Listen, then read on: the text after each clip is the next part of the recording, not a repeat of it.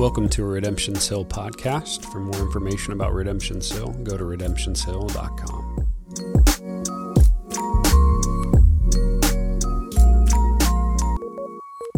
Hey, good morning. If you would, before you sit down, why don't you just stay up? We are, probably didn't catch you, maybe some. We are going to just jump in by reading this text together. Some of you already know where we are at today. It's kind of a heavy text and a big text and a weighty text, but it's breathed out by the Spirit of God and useful to us. So just kind of in proper reverence, I'm going to stand and read and ask that the Lord would do his work, even in a text that's just a little difficult. So Hebrews chapter 6, verse 4 through 9. For it is impossible in the case of those who have once been enlightened, who taste the heavenly gift and have shared in the Holy Spirit and have tasted the goodness of the Word of God and the powers of the age to come, and then have fallen away, to restore them again to repentance, since they are crucifying once again the Son of God to their own harm and holding him up to contempt. For land that has drunk the rain that often falls on it and produces a crop useful to those for whose sake it is cultivated receives a blessing from God, but if it bears thorns and thistles, it is worthless and near to being cursed, and its end is to be burned. Though we speak in this way, yet in your case, beloved, we feel sure of better things, things that belong to salvation. This is the word of the Lord. You can be seated. Father, be with us. We just ask for your help. Holy Spirit, we need you, not our earthly wisdom or insights. Holy Spirit, come and draw near. I pray that we would see the beauty of Jesus even through difficult words, that our hearts would not be distracted, but that we would see the goodness of a good Father and a good Son and a willing Holy Spirit to come and walk next to us and teach us and encourage us. We pray that in your name. Draw near to us as we draw near to you. Amen. So not avoiding it, right? We have to deal with the understanding that this is a pretty hard and contentious text. As I was doing a little bit of research this week, I've heard that several churches actually skip the book of Hebrews because of these verses. And others will kind of do this. They will dig into the verses right before, and then they'll dig into the verses right after, and they'll go over these really quick. And the reason is because a lot of fights have broken out over these.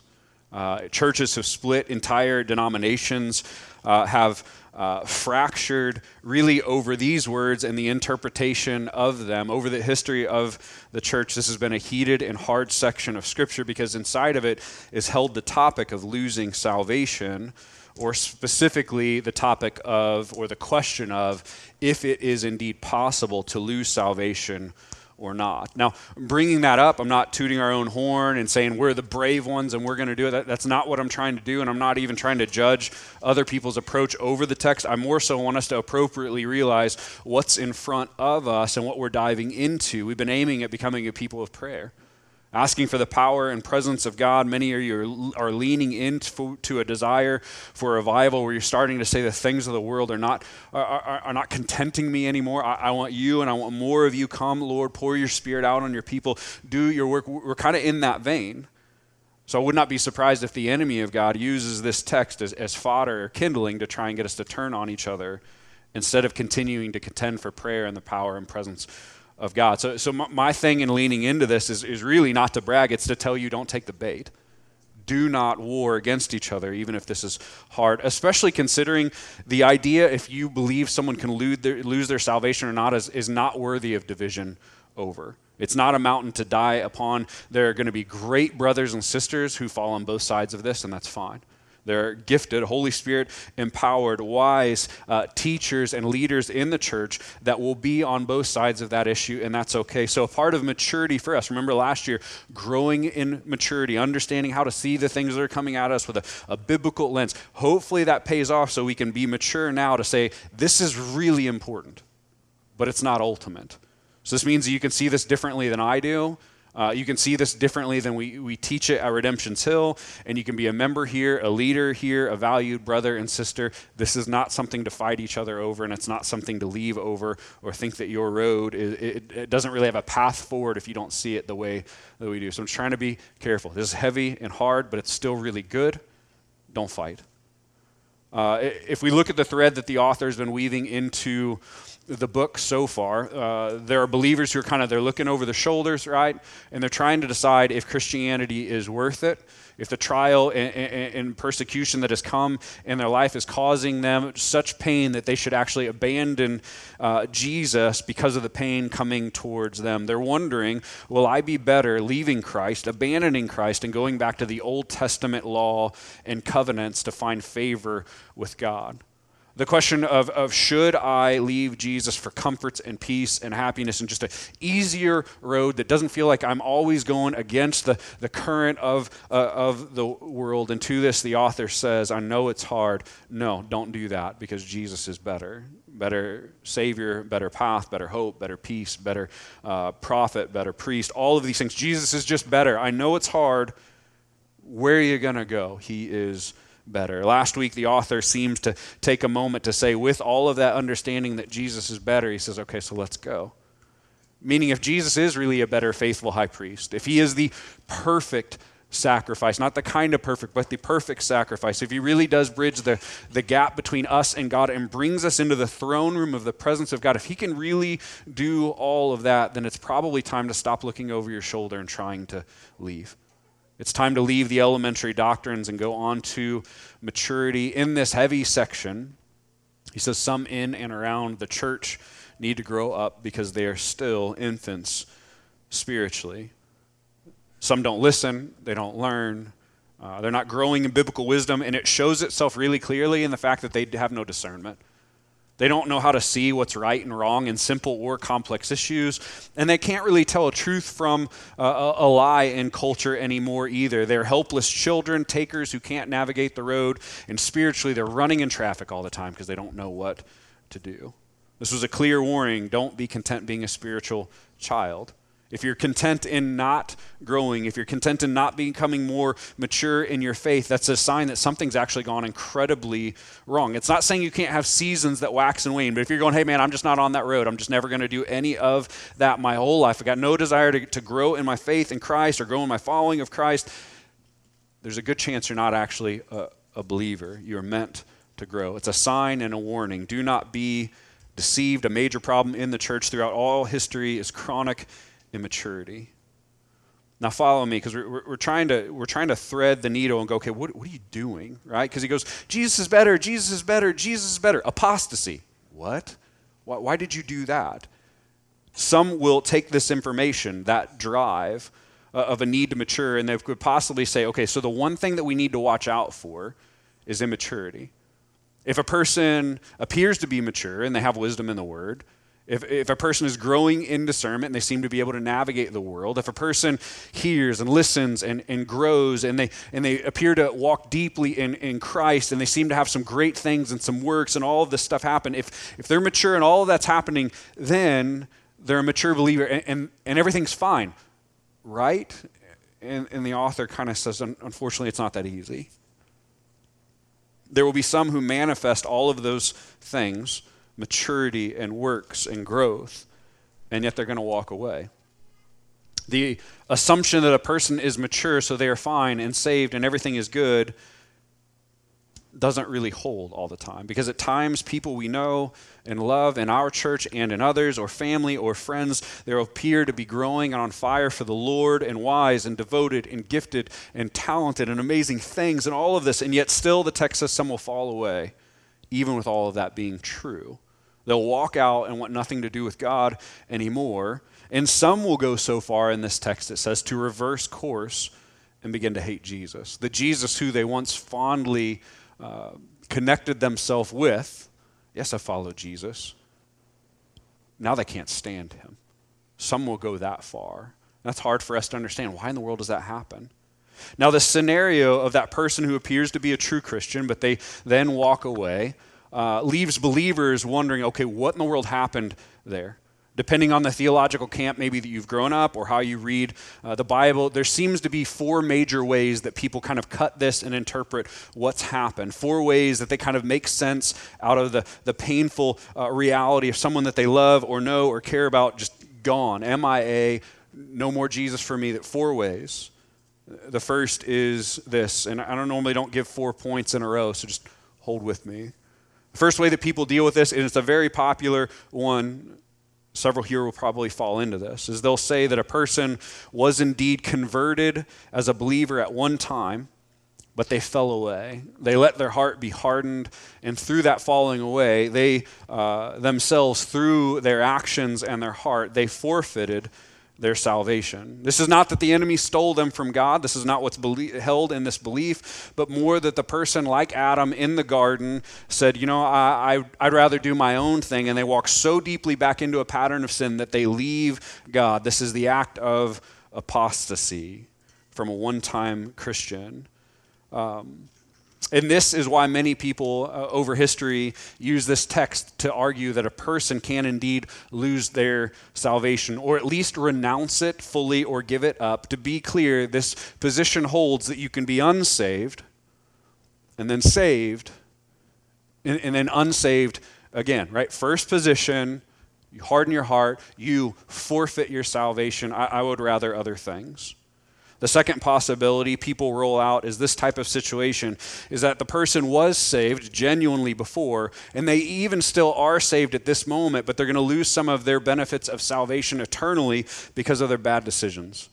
Their rewards in heaven will be lessened due to bad behavior. They're not going to hold firm until the end. So they would have this reward and this many like jewels in their crown, and maybe they get a half of one right now. Like it's lessened. This can be viewed as a more hyper-Calvinistic view of salvation. Notice I said hyper. That is not the view of Calvinistics. Calvinists? I'll edit that out of the podcast. Hyper-Calvinists believe a person can once be saved and still be saved regardless of how they live. It doesn't matter. You once were in, and he'll never let you go, so how you live doesn't matter. You don't have to persevere until the end. You don't have to bear fruit. A person can abandon God, but God will not let them go. They can even act like they hate God, but it's too late. The salvation will stick. Now, though I did say that the navigation of this issue isn't worth dividing over, most people here won't fall into this camp. I would say that this is one of the most reckless and problematic views that you could probably hold. I think number one and number four can They can have an easier time working together. But this idea believes that a person can refuse to actually follow Jesus. And remember, the call is not pray a prayer, it's follow me. They can refuse to follow Jesus, want to be like Jesus, depend on Jesus, and still benefit from the work of Jesus, which the Bible clearly, I believe, rejects all over the place. This view isn't just applied for those who walk away, though. It's also applied in other cases, specifically where people believe that maybe baptism or church membership are salvific, and they mean that a person is saved no matter what. Some people believe, well, I was baptized when I was a baby. My grandma had me baptized, or any of these other things. So because of that, I am saved. Or I was a member at a church one time. Because of that, I am saved. How I live doesn't matter. What I do doesn't matter. If I follow Jesus or not is irrelevant. I did those things, so I'm saved. My life doesn't matter. We reject that view pretty thoroughly. Still with me? Two more. All right. The possibility on the third one is that a person who walks away, they can be saved, but God, if they were truly saved, will intervene, basically headlock and bring them back. God will not let them continue in their unrepentance forever. He will return them to the flock, to repentance, to following Jesus. Now here's this thing, because a lot of us will be like, hey, that sounds pretty good, right? This is not talking about the person who goes wayward and has a season of sinfulness or a younger brother season or anything like this. This isn't someone who just backslides in the faith. This third view believes that someone can fully reject the faith, disavow Jesus. I hate him. I want nothing to do with him. He was a bad choice when I was young and too dumb to realize that he wasn't the real way. And still God is going to overrule them no matter if they want him or not, and he will keep them in the family of God. The text today will pretty heavily challenge that one as well. The fourth, again, I believe the fourth and the first will be the ones that most of us hold to here, is that a person who fully walks away and rejects Jesus, at one point they seem to gladly accept him, but now they hate him. They aren't just struggling in sin. They say, I don't want Jesus anymore. That person has gone apostate, and some believe that this person was never actually saved in the first place. This would be the view that I hold, that we preach here at Redemption Hill. If a person claimed Christ and then walks away forever, not a season, forever, I reject Jesus, I want nothing to do with him, I'm out, that person was never truly converted in the first place. They were, as Sam Storms puts it, an unsaved believer. Again, I tried to show that number one and number four, I think, are going to heavily be represented here, and that's okay. Number two and three are going to be a little bit further out. I'm having all kinds of issues today. My notes are gone. The Lord has other plans today. Here we go. Maybe he wants to preach something else. Here we go, and we're back. A lot of cutting on the podcast. I won't really do it. I'll be too lazy. Okay, yeah, give me grace on that, sorry. Four views. They were saved and they gave it up on purpose. They were saved and will have their benefits reduced. They were saved and God will headlock them and bring them back. They were never actually saved in the first place. What's actually in the text, though? That's probably what matters instead of just the 4 points. The author mentions those who've once been enlightened. He says they've tasted the heavenly gift. They've shared in the Holy Spirit. They've tasted the goodness of the Word of God and the powers of the age to come, and then they fell away. It says that it is impossible to restore them again to repentance. Heavy words. Now, this text is used by many who believe that salvation can be lost heavily, and I understand why, because it looks like this is a clear picture of a Christian, enlightened, tasted the heavenly gift, tasted the power and goodness of God. How could a person experience all of this, go this far in, be this deep in, and never actually be saved? That's what the wrestle is. That's the tension behind the text. But the word enlightened means to receive some sort of knowledge. In the parable of the soils, Christ gives himself an example that kind of plays out this way. A person can hear the gospel, the word of God, the seed, and at first they can seem to have fruit.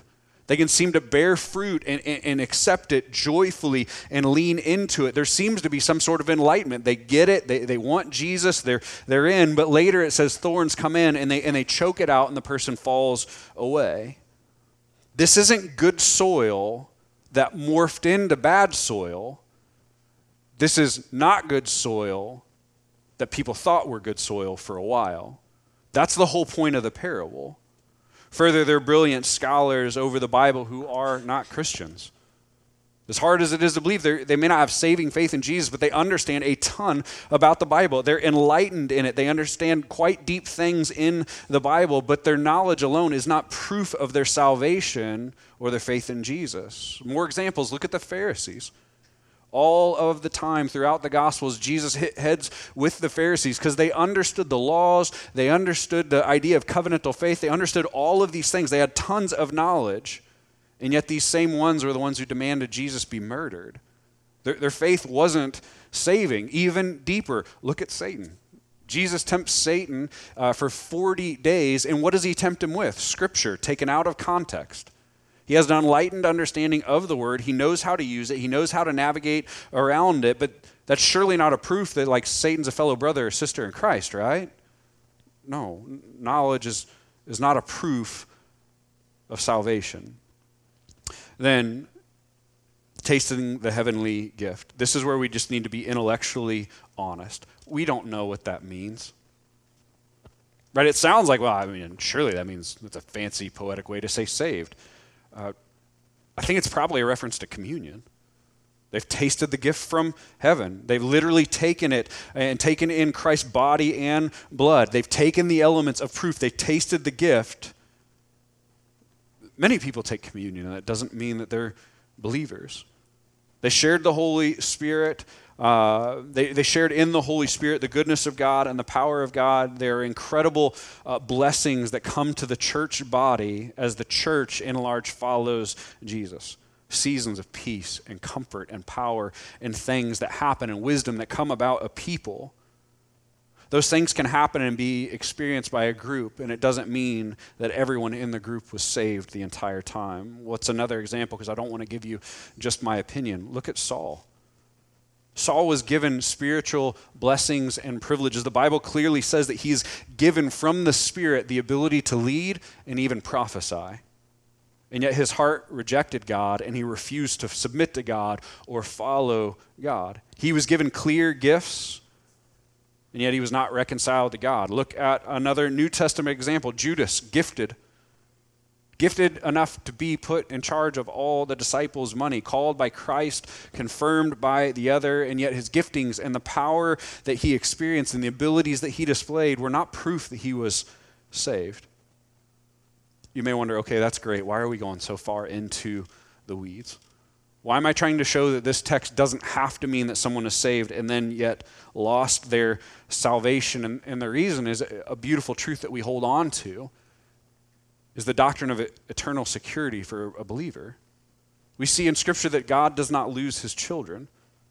His kids can't be taken from him, from Satan or the world or anything else either. And further, even when we fall short or we miss the mark in our sin, even when we struggle and have bad days or bad weeks or bad seasons of struggle, that doesn't mean that salvation is lost or that we forfeited it or that it's even up for debate. We have to have a larger scale look at the Bible. The terms of redemption, union with Christ, and atonement, those are eternal realities. Those aren't flowing realities. Your union with Christ, all over the Bible, your union is fixed. They don't turn on and off like a light. They don't go up and down like the stock market. You are his and united, and nothing will rip you out of the hands of the Father. While we do not get to reject Jesus and get a free pass all of our life for it, again, we believe the person who does that was not actually converted. The eternal security that we have means that we have margin to at times not follow Christ perfectly and yet still be saved. This is the beauty of God sending Jesus. He was perfect where we were not.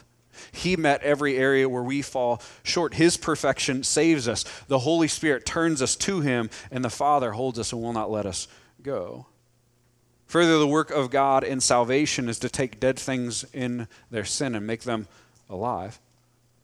It's to make, right? Ephesians 2, they were dead in their sin, lost in their sin. The work of the gospel is to take dead things and make them alive in Christ. And the Bible says to make us a brand new creation.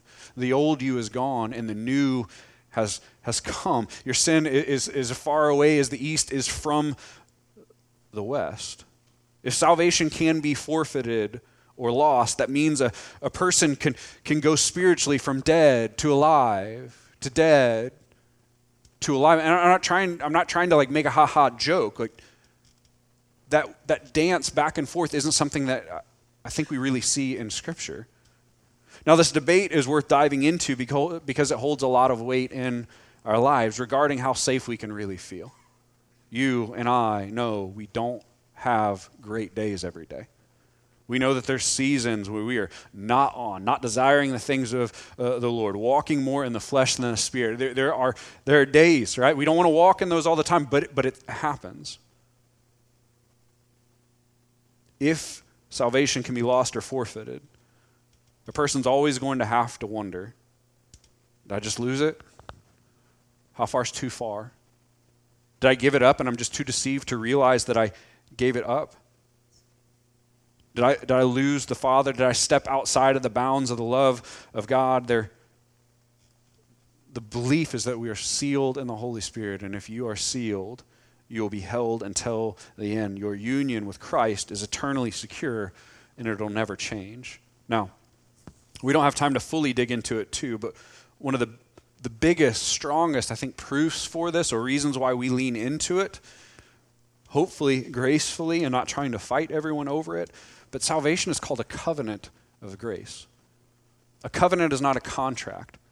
It's not like the way that our culture does marriage. A covenant is a lifelong, until death, binding arrangement made in blood with blessings and cursings forever inside of it. Read all through the Old Testament and you'll see a people who make a covenant with God and they fall short of their end, and God goes, I'll never fall short of mine. I will not be a liar, and I'll hold on to them, and I will do my part forever and ever and ever and ever, because my name will not be defamed. Here's the understanding. In a marriage contract, we come in, I'll do this and I'll do this, and as long as we hold into our part, we will stay together. But as soon as one person doesn't do their part, broken off. That's not a covenant. A covenant is, I will do this and I'll do this, and even if you don't do your part, I will hold until death, until the end. I will never go. This is what salvation is discussed as all through the Bible. It's not a little promise. It's not a little decision. It's a covenant back with the holy blood of Jesus and the word of God. I'll never let him go. Again, I don't want to divide over it, but there's a lot of security in my heart for this, because I get anxious sometimes. And the belief and understanding that even when I didn't hold my part up well, that he won't let me go, I can fall asleep that way. It's not meant to make you run and license and act a fool and go, but I'm saved because covenant. No, that's not it. But there's a lot of security in this. When we see what we see when we look around the Bible is this continual troubling thing. And we ignore it a lot, and I think it causes us quite a bit of heartache. There's a continual cycle of people who seem to believe. They have a form of belief, something in belief, and yet they walk away fully and finally from God. In John 2, we get a glimpse of this as a group who would fall into this category. It says they believed in the name of Jesus and the signs and wonders from him. That's the word in the Bible. They believed. And yet later, I'm pretty sure this is the same group who screamed, crucify him, kill him. I want nothing to do with him. Their belief was a season. It was a phase. It was never actually real, never penetrated the heart. They probably wanted some blessings from Jesus or some insurance that they thought Jesus would give him. But then as soon as that kind of lost its luster, they're like, forget him. They believed until they didn't believe. Then in John 6, Jesus is prophesying over the concept of penal substitutionary atonement. Big, fancy word to say that his blood will pay the bill. He says, all that would follow me will have to eat my flesh and drink my blood. Imagine the Savior looking at you and saying that. Many disciples heard these words and they turned away from Jesus and goes, I want nothing to do with you. I don't understand it. How could you even say those things? They didn't understand what he was saying, and they didn't want to lean into his plan for salvation, and they walked away. This group who believed, and they devoted much of their life so far to believing and following Jesus. These were not like nominal people who just in a day said, yes, I want Jesus. They were disciples following and learning. They go, no, I don't want any more. And they walked away. There was a form of belief, but it looks like it's not saving belief. In John 8, Jesus speaks to a group of Jews, and the text says they believed in Jesus, but Jesus feels the need to differentiate to them between real belief and momentary belief. He goes, okay, hey, it's only those who abide in me and hold till the end that truly believe. He's going, hey, you all say you believe. We got to understand, this is the real belief. It holds the whole time, abiding and staying. See, words out of our mouth and then abiding that lasts are not the same thing. Then probably one of the more troubling texts in the word, Matthew 7:22-23. Not everyone who says to me, Lord, Lord, will enter the kingdom of heaven, but the one who does the will of my Father who is in heaven. On that day, many will say to me, Lord, Lord, did we not prophesy in your name and cast out demons in your name and do many works in your name? And then I will declare to them, this is Jesus, back to them, I never knew you. Depart from me, you workers of lawlessness. Anyone who actually looks at that text and doesn't look away immediately, like, that's heavy. There's some sort of belief that we see in the Bible and we see from these people that it isn't actually saving faith. And here's the hard part. They did amazing works, much like the text in Hebrews. They were around the church, probably were enlightened. There's some amazing stuff that was happening around them. It says that they even prophesied and cast out demons, and yet Jesus sends them away. They never knew him. He said, yeah, you said that you believed in me, but you never submitted to me or never knew me.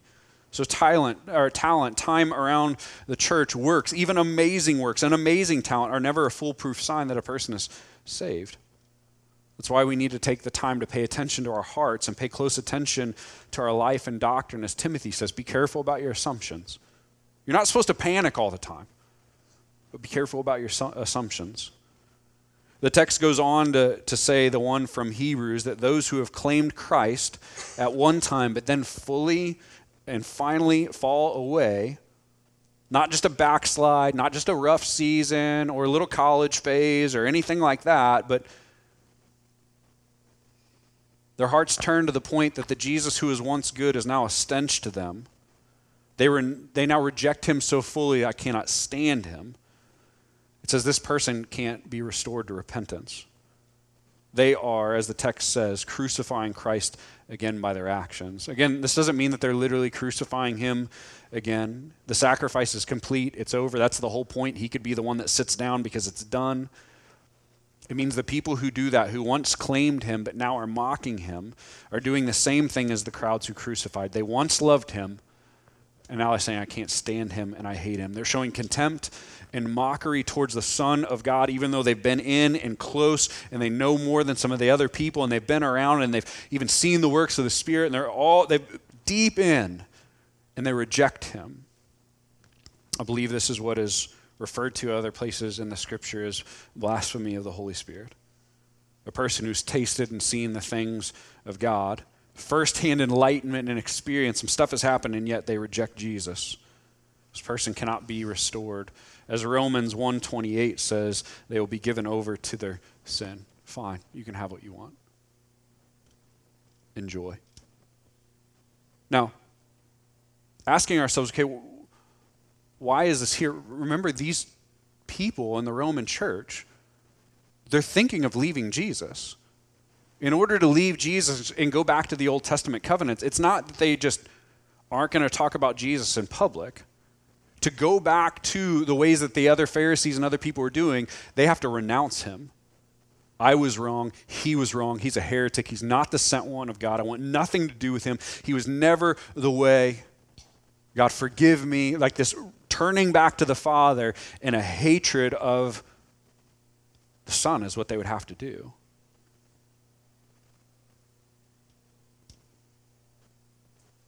Again, the necessary question, why is this text here? How does it show us that Jesus is better?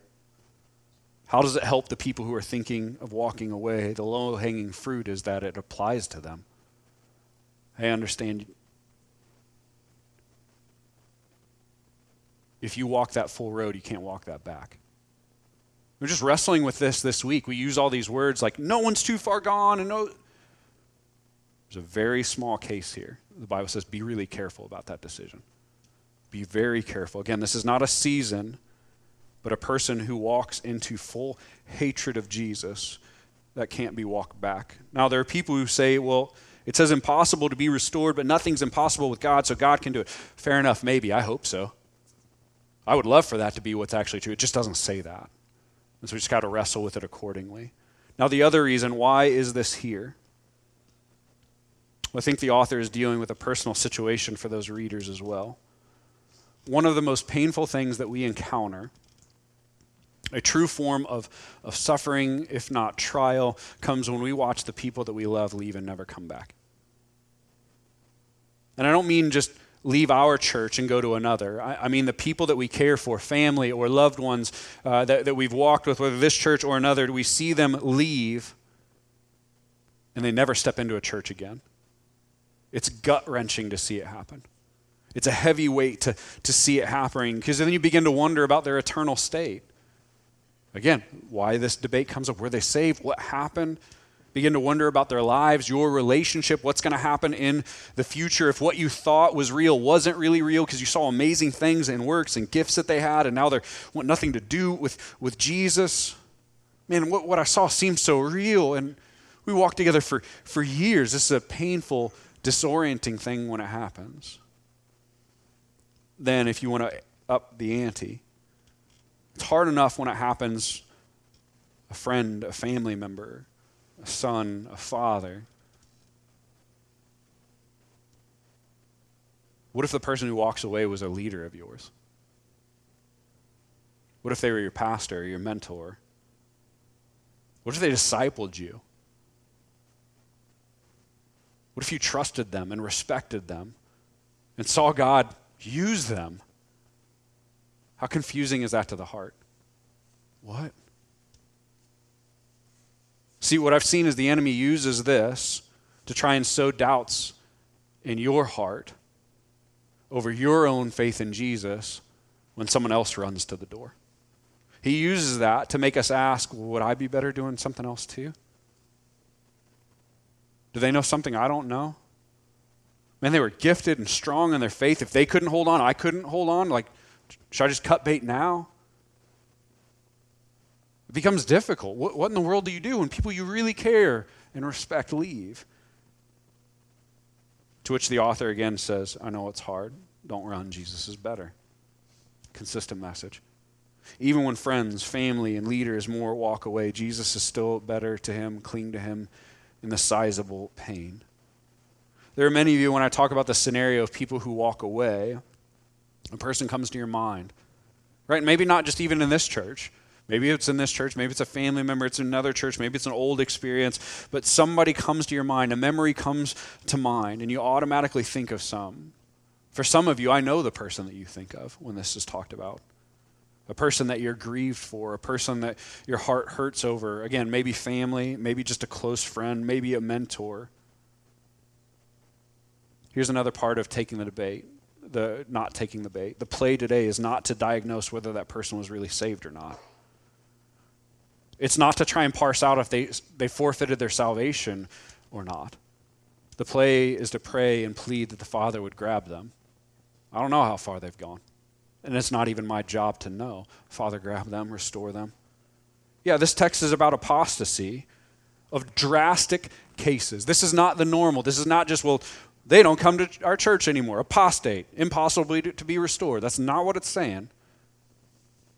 Though a person goes from belief to some sort to Christ to hatred towards him in this apostate example, that doesn't mean that every person that has left our church or every person that we love that has left a church is an apostate.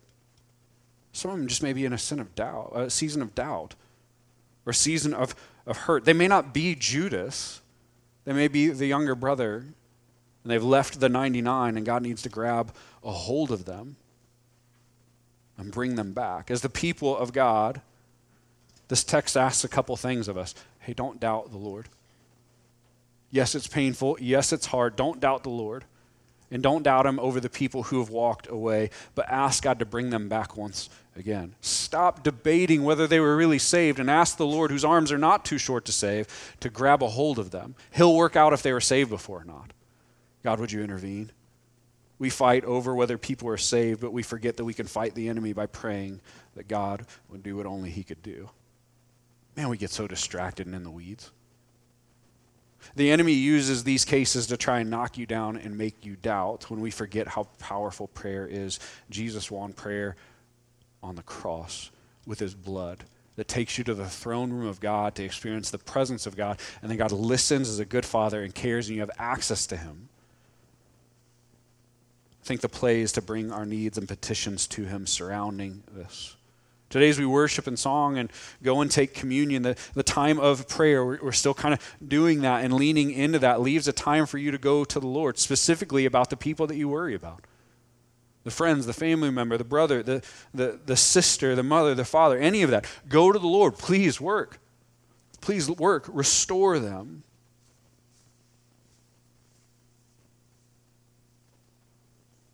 If you're wondering in doubt on your own over the pain who have people have left, I think lean into the Lord even of that when the time we pray, God help me.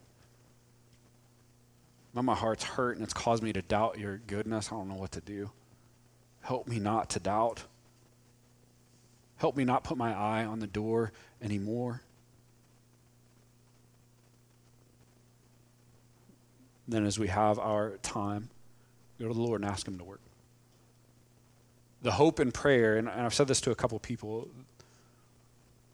you know prayer doesn't just stop at prayer, right?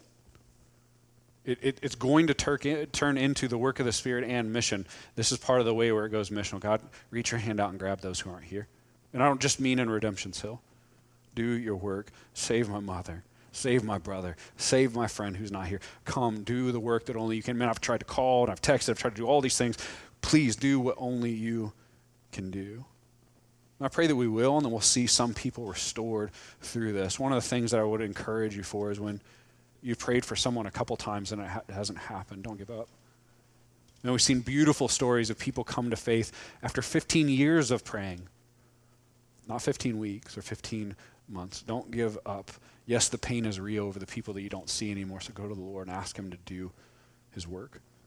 Band, you guys can come back up. 1 Corinthians 11:23 through 26 says this, "For I received from the Lord what I also delivered to you, that the Lord Jesus on the night when he was betrayed took bread, and when he had given thanks he broke and he said, 'This is my body which is for you. Do this in remembrance of me.'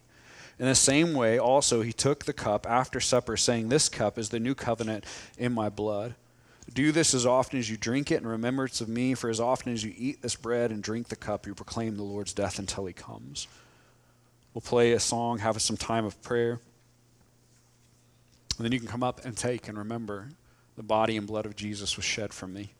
Even in moments when I doubt, even in moments where my faith is weak, even in weeks that it meant I haven't followed well, and even in the pain of people that you've seen walked out and you're trying to parse out the reality of what's happened there, the body and blood of Jesus was still shed for you. And his blood and body were shed for others as well. I pray that you'd come and be encouraged at the table as we take. If you're in a moment of doubt, man, I'd lean into that and just tell the Lord, man, I'm having a hard time trusting you over the people who've left. Help me. Holy Spirit, draw me near to you. Again, help me to believe. And if you even hear these words of a heavy text and you begin to say, maybe mine was not the real belief before, and maybe I was just trying to like get insurance or get something from Jesus, and maybe there's more. If you find yourself into that place today too as well, lean into that. The goodness of God is trying to draw you in and give you true belief. In that moment, if that's the reality for you, there's not some big thing that you have to do. I would be happy to pray with you. But you can also just say, Lord, I need to not just say your name as something out of my mouth. I need to turn my heart over to you as my Lord and King. Will you save me? Man, and he will. Don't keep going if the Lord is beginning to prod. Maybe your belief wasn't true. Because here's the thing. The enemy wants to tell you, man, what will people think? And will you look like a fool? And surely that's not true. Those are all words from the enemy if the Father's trying to draw true faith out of you. Lean into that. Press against your doubt. And go to the Lord believing prayer is mighty for the ones that we don't see here anymore, or friends and family who are not in the church anymore, asking that God would intervene. Yes, the issue of salvation or the loss of it is important. That's not what we're praying about, though. We lean into, God, you've saved me and I feel safe there. We also ask that God would do more work.